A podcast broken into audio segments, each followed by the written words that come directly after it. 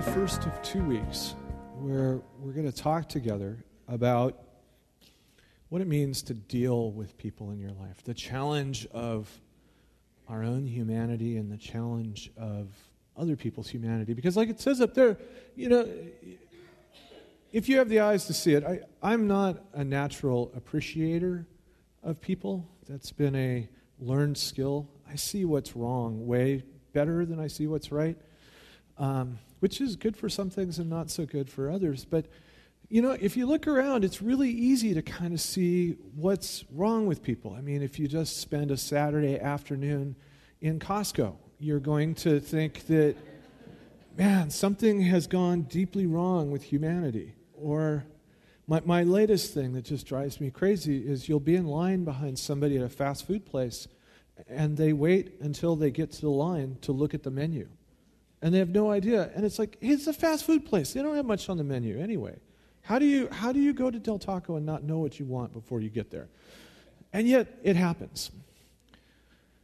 You know, there, there really is something up with people. I mean, really, you know, even the people we love and live with, we can drive each other crazy. It's amazing the way that a toilet seat or um, the toilet paper roll when you're still working that out, or how something is put away, or um, crumbs on the counter, or something like that can just drive us nuts. And, and, and we begin to think something's gone seriously wrong with the world.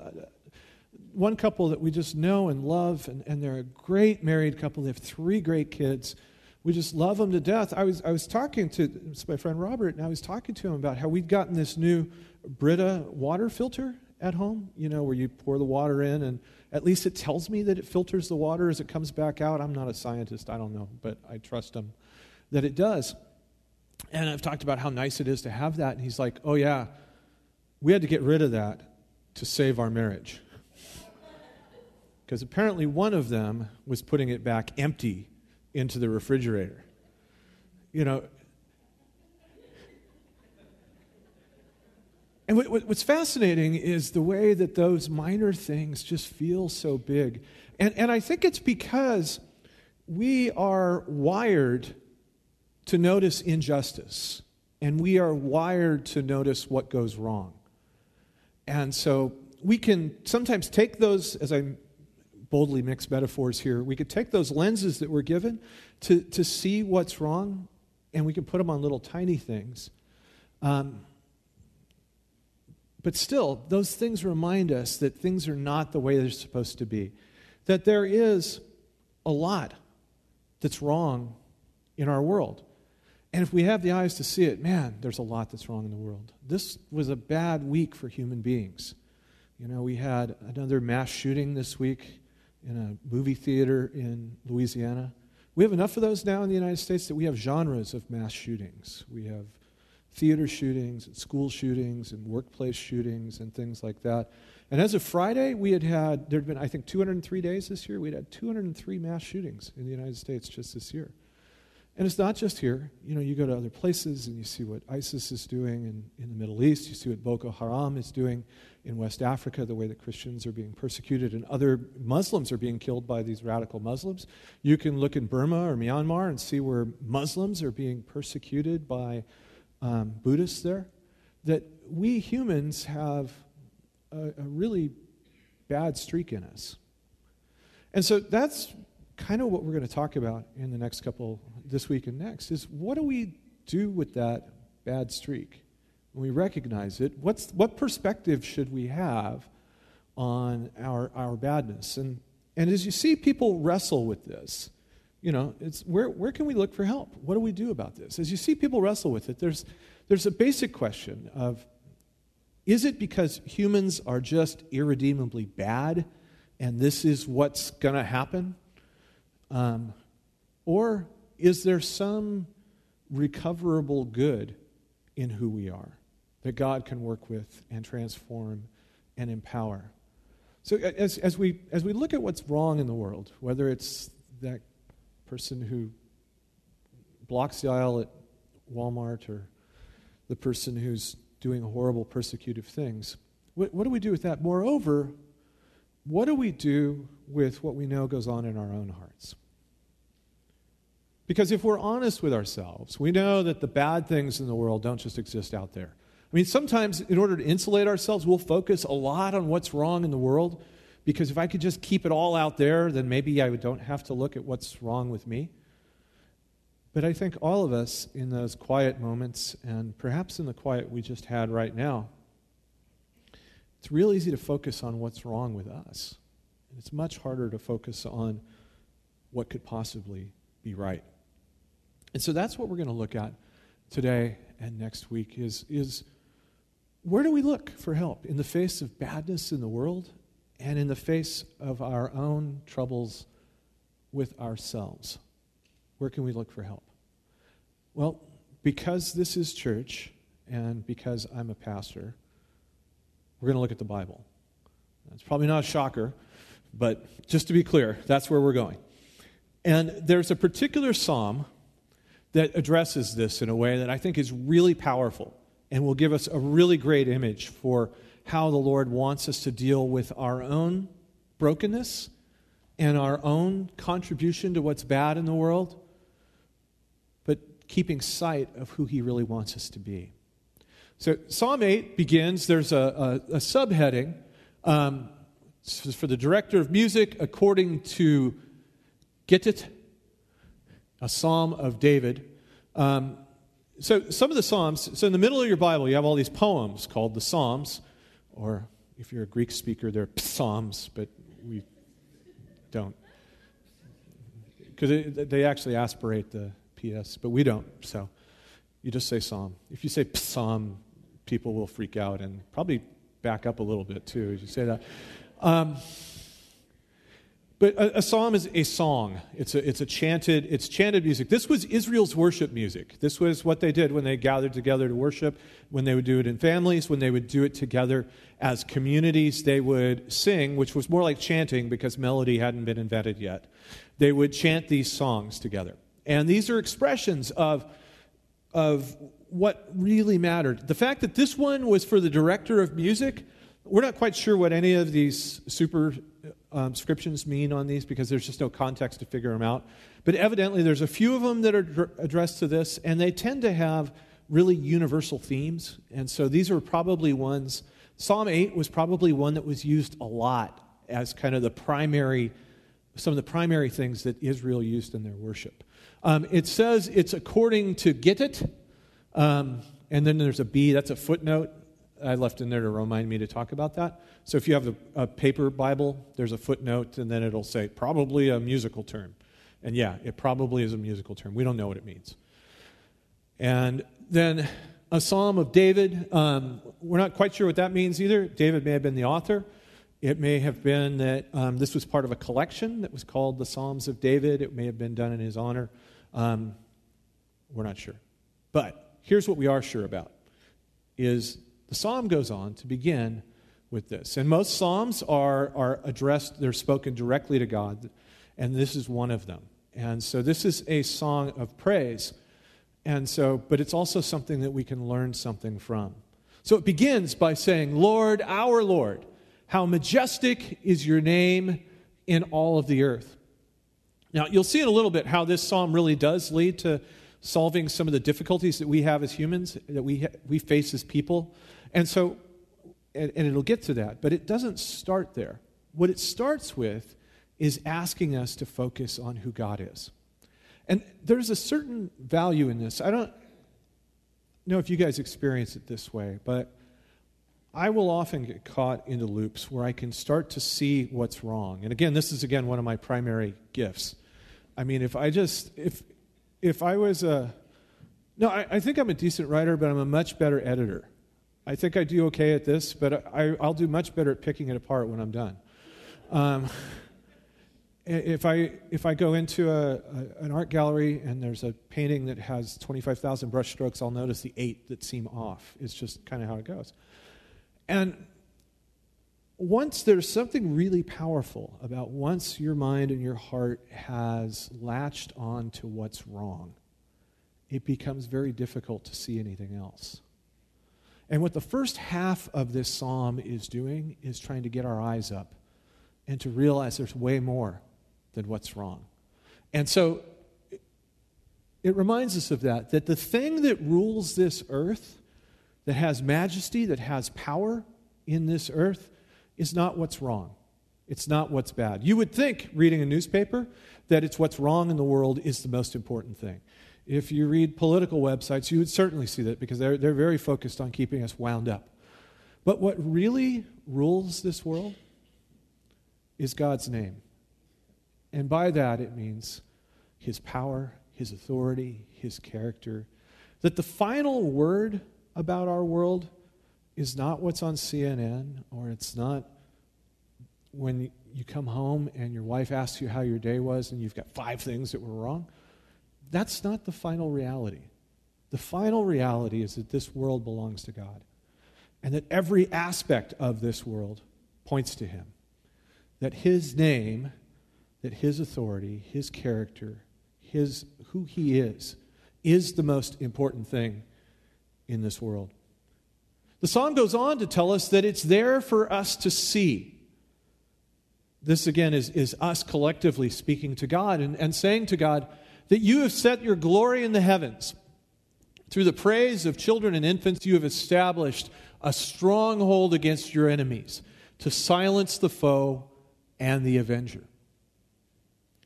So, the idea that you've set your glory in the heavens, to make that a bit more prosaic and get at what the writer is saying here, what this psalm is saying, is that it's trying to tell us that God's glory is always visible. That the heavens is the thing that you can see from anywhere and any place at any time. You know, if, if, if, the mount, if a particular mountain were a thing, if you could go far enough, you can't see that mountain. Or you can put a building in between it and, and something else. Or you can go behind a small hill and not see a mountain. But if God's glory is up in the heavens, it's visible to anyone. And so that's what this psalm is trying to remind us as we say this and give this as word as praise to God.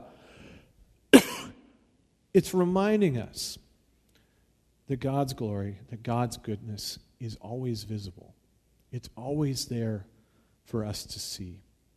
It literally just arcs over anything that we can see.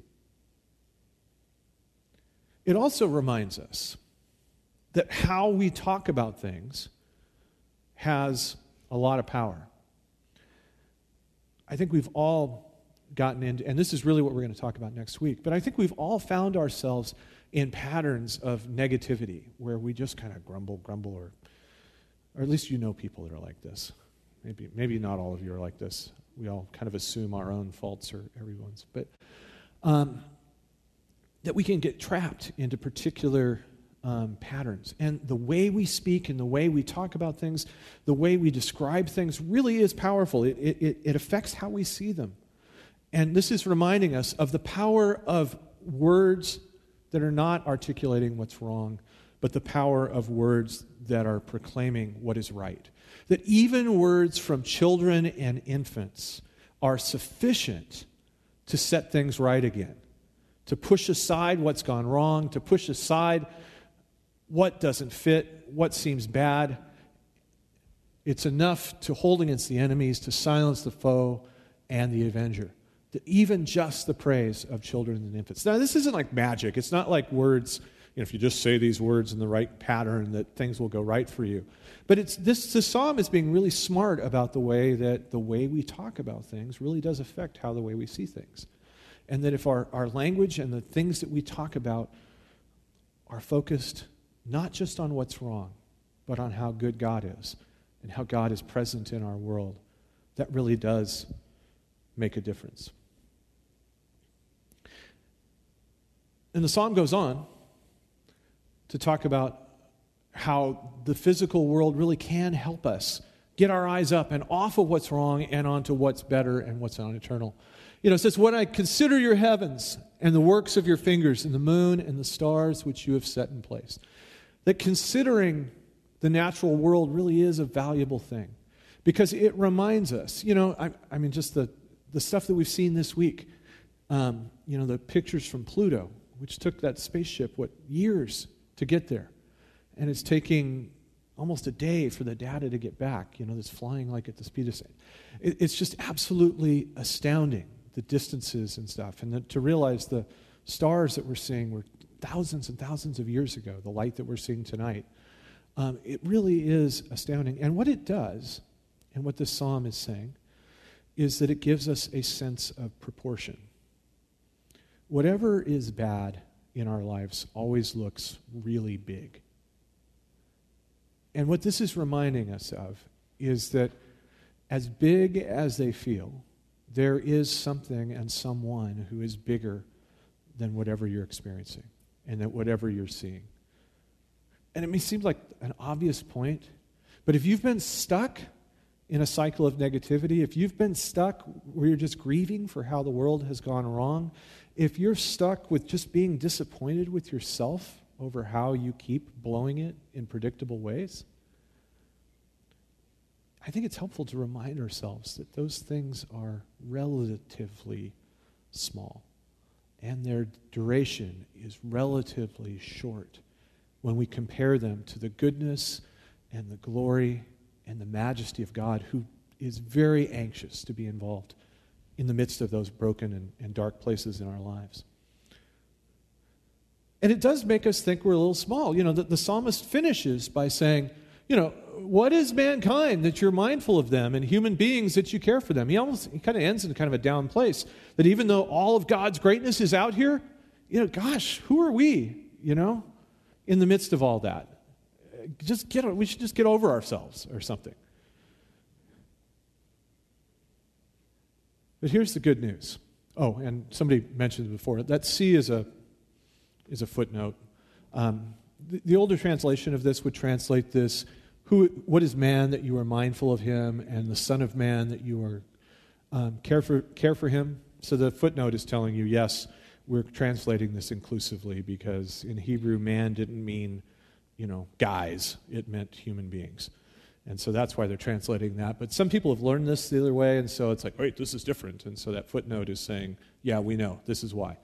So, but it, it would be easy to get stuck there. But here's what's really great about Psalm 8. Yes, it's, it's really great at articul- helping us understand in a world that feels wrong a lot of the time, God's goodness is still there, God's greatness is still there. And it is helpful when you're caught up in what's wrong to lift up your eyes a little bit and remind yourself of just how good God is and how good this world is that, that He made for us.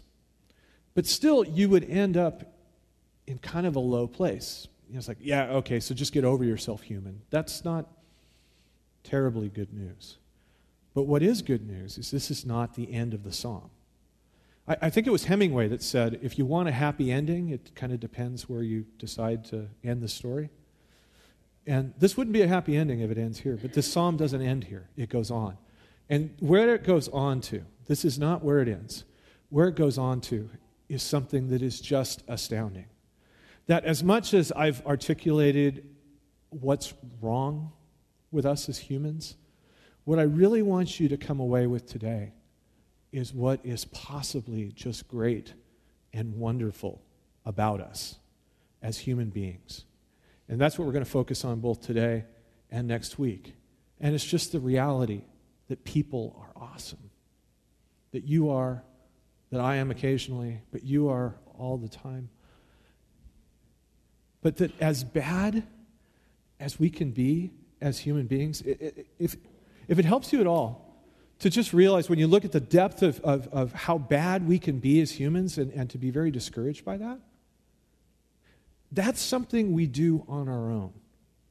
All the evil that human beings do, we do in our own power. And so, if you want to think of human capacity as a spectrum,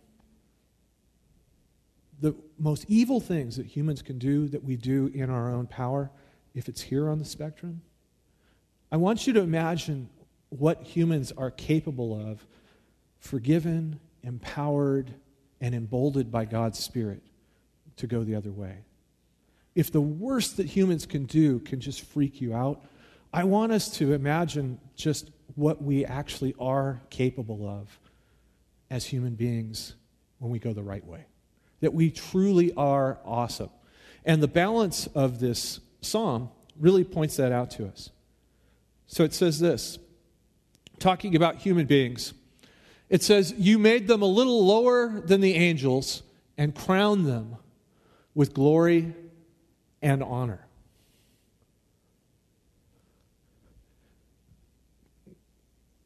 You know, it, it, it's, it's always been a question among human beings. You know, what, what's wrong with us? Why do we do bad things? And, you know, there's kind of two answers that we were created good, but we were really messed up. Or that human beings are bad and they're occasionally capable of good things along the way. This is clearly on the first side of that. And it uses really exaggerated language to make that point. It's basically, the, there's a footnote there, E. Um, the Hebrew word there that's translated angels is the Hebrew word Elohim, which means God. It also means gods in general, and sometimes it means heavenly beings. Um, so the idea that's being put out here is that we were created just very slightly less than divine. That we're not bad people capable of good things, but that we are good in the most profound sense that we could possibly articulate. Now, we're still capable of doing really bad stuff. But in our essence, in terms of who we are, of how we were made, God made us just slightly less than divine. And He's crowned us, crowned us with glory and with honor. We just saw that word glory at the beginning, that the heavens declare God's glory. But do you know where glory really belongs, according to this? Right on our heads. What you were made for was to not muddle along and do a little bit here and a little bit there and fail a little bit and then maybe succeed for a while. What you were made for was to receive glory and honor from the Lord Himself. Glory and honor from God. That those aren't things that you get maybe a little bit at the end, but this is exactly what you were made for as God's people, as people in general. Now, honor is kind of for what you are. Um, and I think we struggle with honor a little bit because if you've ever chased that in your own life of wanting to be honored by other people, you know how toxic that can be. You know, you start to get that sense it's like, hey, people ought to notice me a little bit more. Or they ought to notice what I'm doing here. No one's noticing. And, you know, you, you do notice that, but if you've ever gone down a path where you've started chasing honor from other people, where you start to feel dishonored, or maybe respect is another word that, that works for a lot of people. You feel disrespected and you start doing stuff to feel respected. You know how toxic that can be when you start to go down that path. And so I think a lot of us, we just shut down to that. We just think, oh, I shouldn't chase that at all. But what this psalm is reminding us for is that you were created to be honored. Now, if you go chasing that and you try to live your life about getting honored, you're going to be sad and unhappy. But here's the good news is you don't have to do that to receive honor. Um, there's another psalm that talks about exactly how this happens. Psalm 62 7, verse 7. It says, my salvation and my honor depend on God, that He is my right, mighty rock and my refuge. So, my honor doesn't depend on how well I execute my life, because the same one who honors me is the one who saves me. This is a recognition that we're broken. This is a recognition that we're fragile. This is a recognition that we, left to our own devices, may not live up to what God really has for us. But it's not up to us. That our honor doesn't come from what we can achieve, our honor doesn't come from what we can build, it comes from God. That uh, both our salvation and our honor are gifts that God gives us. And that we can rely, we don't have to rely on ourselves because we know if it's up to me, it's probably not going to work out. But the one who gives us both our salvation and our honor is a mighty rock someone we can always count on. And he's also our refuge, which means this still works when things go wrong. You were created to receive honor. I hope you get that from other people, and we're going to talk next week about how we can help each other experience that. But even if you are not, I hope you know today that you are honored by God, that He respects you, He honors you. In the deepest sense of both of those words, that God is desperate to show you honor today and to have you receive that from Him. You were made for that, it belongs to you. And I think it bums God out that we don't take advantage of that. We were also made for glory. And glory is, in some ways, what we do rather than who we are. And here's where we get into the problem. If you know, um, if you've memorized Bible verses at all, and your brain is starting to go, glory, glory, what, what verse do I know that has glory in it? This verse is probably one of the ones that you come up with. Um, when I was in high school, you know, it was like our youth leader was like, you need to mem- memorize the Bible. Actually, it was always God's word was the term he used. So, so okay, I'll memorize. And so I learned John 3.16. And I think this may have been the second verse that I learned, which is really kind of a buzzkill, you know. To, if that's the second thing that you're supposed to know. It's true, but I think it'd be nicer if that would have been like number six or seven on the list. So some more affirmative things, because the reality is, is, is most of us don't need somebody to tell us that there's something wrong with us. We know that. I mean, we'll go through periods where we'll convince ourselves that it's her fault, or it's their, it's their fault, or if people just understood me better, everything would be fine. But then we get honest with ourselves and say, no, you know, we are unhappy with ourselves. So it's, it's not news to most of us that we've all sinned and fallen short of the glory of God. That we've all sinned and fallen short of that. That's not news to most of us. But what's good news is that you were made almost divine, just slightly lower than the angels. And that God has crowned you with glory and honor. So, yeah, have we failed ourselves? Have we failed God? Have we failed the other people in our lives? We all have. Does that make us ineligible for the honor and glory that God wants to crown us with? Absolutely not. In fact, in Romans, Paul goes on further, the same buzzkill verse in that same book, five, five chapters later. It says this The Spirit Himself testifies with our spirit that we are God's children. He's saying, You should really get this that all of us were made by God and we belong to Him, that we are His children, that that's an unbreakable relationship. Now, if we are His children, here's something you may not have realized, because we tend to think of ourselves as children that are giving their parents a hard time when we think of ourselves as children. And we forget the fact that if you're a child of God, that also means you are one of His heirs. You get His stuff, His stuff is passed on to you.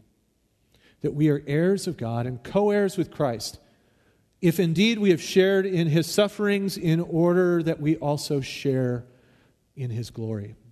So, what Romans is talking about there is that, you know, early on, it's talking about that how Jesus, by dying on the cross on our behalf, suffered on our behalf to bridge that gap between us and God, to take away whatever problem our own disobedience and our own sin causes, to bridge us back to God and, and to restore that relationship to be as close as it could possibly be. And we share in his sufferings. So we share in what Jesus did for us on the cross. And in order to do, and, and because we've done that, we get to share in His glory. Not just a little bit, not a small amount. It's like, no, you screwed up, so we only get this much. We get the full amount. We get everything.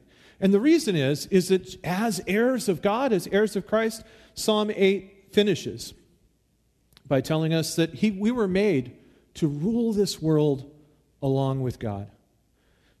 And he wants to put everything under our feet, just as it is with Jesus. This very language is used several times to describe how the world is under Jesus' feet. Here it's used for us because we are his brothers and sisters in God's family. we have been crowned with glory and honor. Now, a lot of you guys are thinking, I'm not crowned. Come on. It would look silly if we walked around with crowns right now because people don't normally wear crowns in our society. We used to when I was in high school. We to, it was kind of a big deal to go to Burger King and then wear the crown back to class. Um, so I, I, can remember when I was little thinking that does Burger King still do that? They're off my burger menu. I don't go there anymore. So do they, do they still do that? Anybody? Birthdays still do it? Okay. Um, so I remember when I was a kid, that's when the, the crowns first started. And when you're a seven year old boy, you just think, it's awesome. Of course I have a crown. Because crowns are great. And you still have that sense that maybe I'm kind of okay too. Identify that place where if you were a kid, you thought it was fine to wear crowns, you thought it was fine to wear capes, you thought it was fine to dress up, to pretend, you know, if you had short hair and you were a girl, to wear a towel to pretend you had long, beautiful hair. All of those things. Because if you can identify that feeling, that's the feeling I want you to find today. Because you were meant for that. You were created for that. You were created to wear a crown for reals. Now, we would wear them to class when I was in high school, you know, because you'd have to go off campus to go to Burger King to lunch. And so, wearing a crown back, a crown did several things for me at the time. It demonstrated to the other kids, ha, I went off campus for lunch and you were stuck here. So, it had that value. And then it was also because I was that guy, it was a way to annoy my fourth period English teacher when I would come back wearing a crown to class. And she would because we could wear caps in class, but we couldn't wear crowns. And, and, I had that kind of perverse mind of, well, why is it okay to wear a cap and not a crown? You know, and I just thought that was the best thing ever. So if that's the feeling a crown gets, uh, let that one go, okay? but remember what it was like to wear a cape, to wear a crown to dress up, to have this sense that I can, I'm something more than just a little five year old person. You were created just slightly lower than God. You were created almost divine to receive glory and honor. So as Adjua and the team comes back up, I don't know what that looks like to identify that in your life. So if there's ways that you're sabotaging yourself, if there's ways that you know you've harbored sin, that you've, you've instead of getting rid of it, you've hung on to it, you got to let that go. You, you got to give that up. You got to give it to the Lord, ask the Lord's forgiveness, let Him have it. But don't let that be your starting point or your ending point. There's something about our experience of just knowing how we can go wrong and the world goes wrong, that convinces us and makes us forget what it was like to wear a crown. And friends, you were created just a little bit lower than God in order to be crowned with glory and honor. Let the Lord put that crown on your head today and live that.